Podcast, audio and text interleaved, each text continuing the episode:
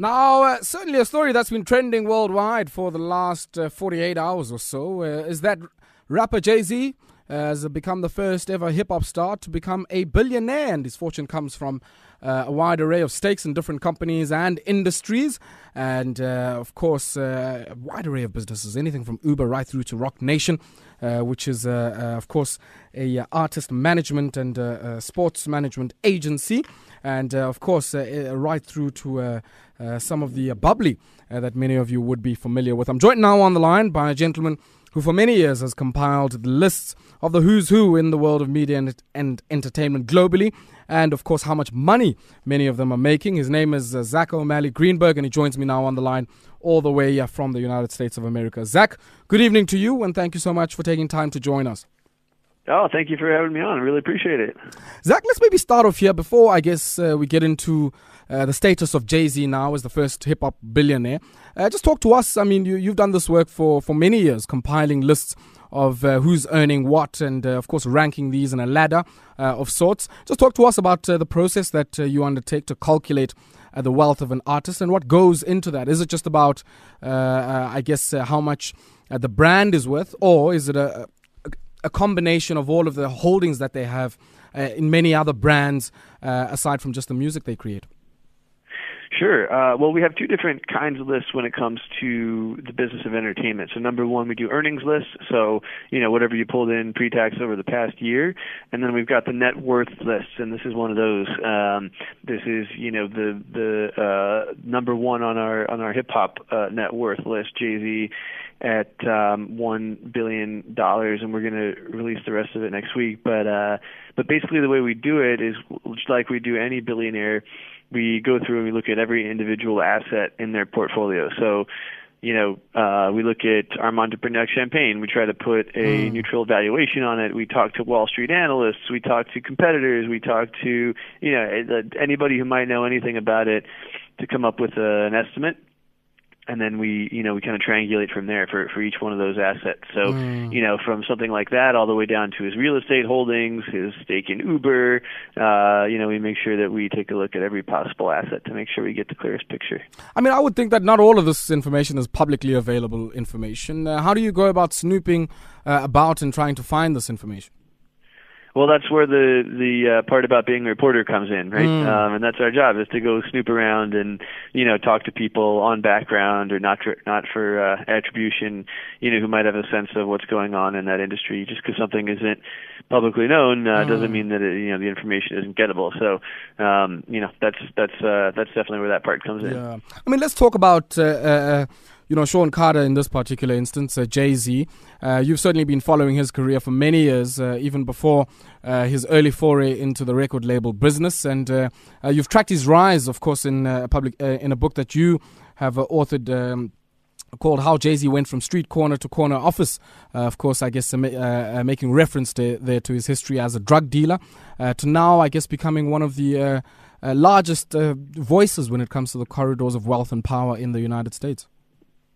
Yeah, so that book came out in 2011, Empire State of Mind, and we've been refreshing it every couple of years uh, to make sure that we got all the latest information in there. But you know, basically in the book, um, you know, I, I thought, well, why not have a, a business-focused biography of Jay Z, so that people who are kind of looking to emulate him, uh, not just musically, but from an entrepreneurial standpoint, could have that sort of a blueprint um, to, to see how he did it and you know sort of go in and, and follow in his footsteps. Mm. And um, you know it's uh, there, there are a lot of different aspects that his empire touches. Right, it's not just music. It's spirits and it's streaming and it's real estate and um, you know startups, Uber, you name it. So uh, there, there's kind of a lot to grab onto there. Mm. I mean, what do you think has distinguished him certainly from some of his contemporaries? uh, that he may have started uh, uh, out in the hip hop game with, uh, or even any of the people, I guess, who who are big names around that uh, period in the '90s when Jay Z made his foray into into the record business. What what has distinguished him and his career and the trajectory his wealth, I guess, his wealth journey has taken?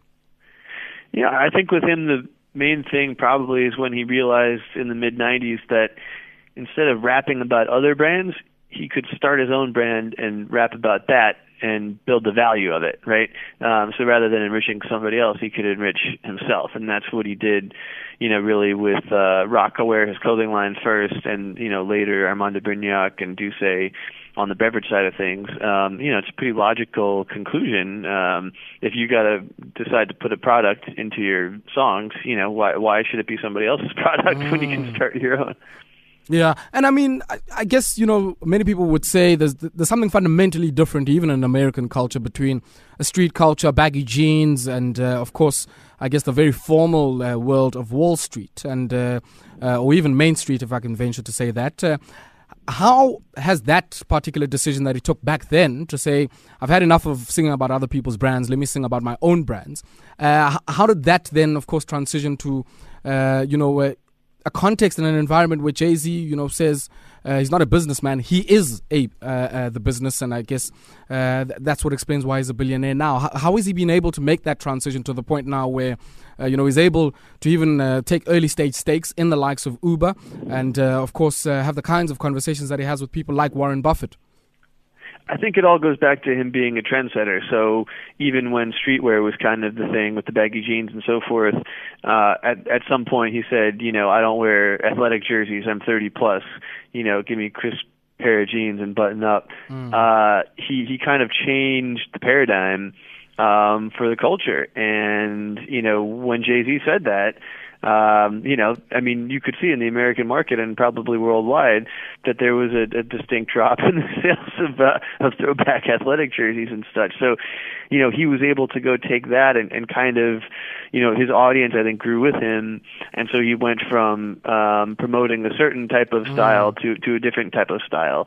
Uh, he went from you know promoting Budweiser to promoting uh, high end champagne, uh, although I think he still promotes Budweiser uh, mm. on some level, but. um uh, he, he had a deal uh, for for his music festival that, that put on by Budweiser, the Made in America Music Festival. So, uh, but anyway, you know, how does he get into Uber and companies like that? I think it's part of a trend. You see people like Ashton Kutcher, mm. um, you know, Nas, Jack getting into these sorts of deals, and I think there's an incredible premium placed on celebrity, and you know, the audience that comes with that, uh, the kind of people who will pick up your phone if the call is coming sure, from Jay Z sure. or Beyonce or somebody like that, if they're an investor, you can you can kind of make some connections that you perhaps couldn't have made otherwise. Mm. And Jay Z was wise enough to uh, to find a way to really leverage that celebrity, and that's that's you know been, been one of the fundamental underpinnings of how yeah. he's built that billion dollar fortune. Last question on my end, and uh, of course.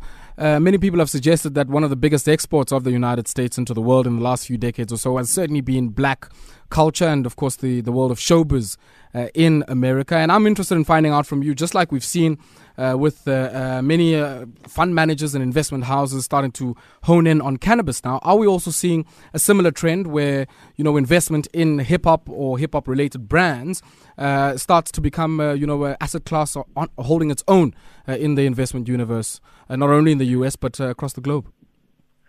Yeah, hip hop is is huge business, and you know it's the most consumed genre in America. That's that's fact. That's according to Nielsen in terms of you know the, the consumption chart. So you know hip hop is so much bigger than music, obviously from from fashion to um, you know to to uh, to lifestyle and, and music and beyond. It's you know it's a giant business, and you know I think seeing Jay Z up there in that billion dollar status. Mm-hmm is just this incredible beacon of hope for people who look like him, people who came from places like he came from, okay. not just in the U.S. but around the world for sure. Okay, Zack, we'll have to leave it there, and I uh, really appreciate that you could take time out to speak to us uh, this evening. That there's Zack O'Malley Greenburg, uh, senior editor for media and entertainment at Forbes magazine, and uh, of course the compiler of many of those Forbes lists. Uh,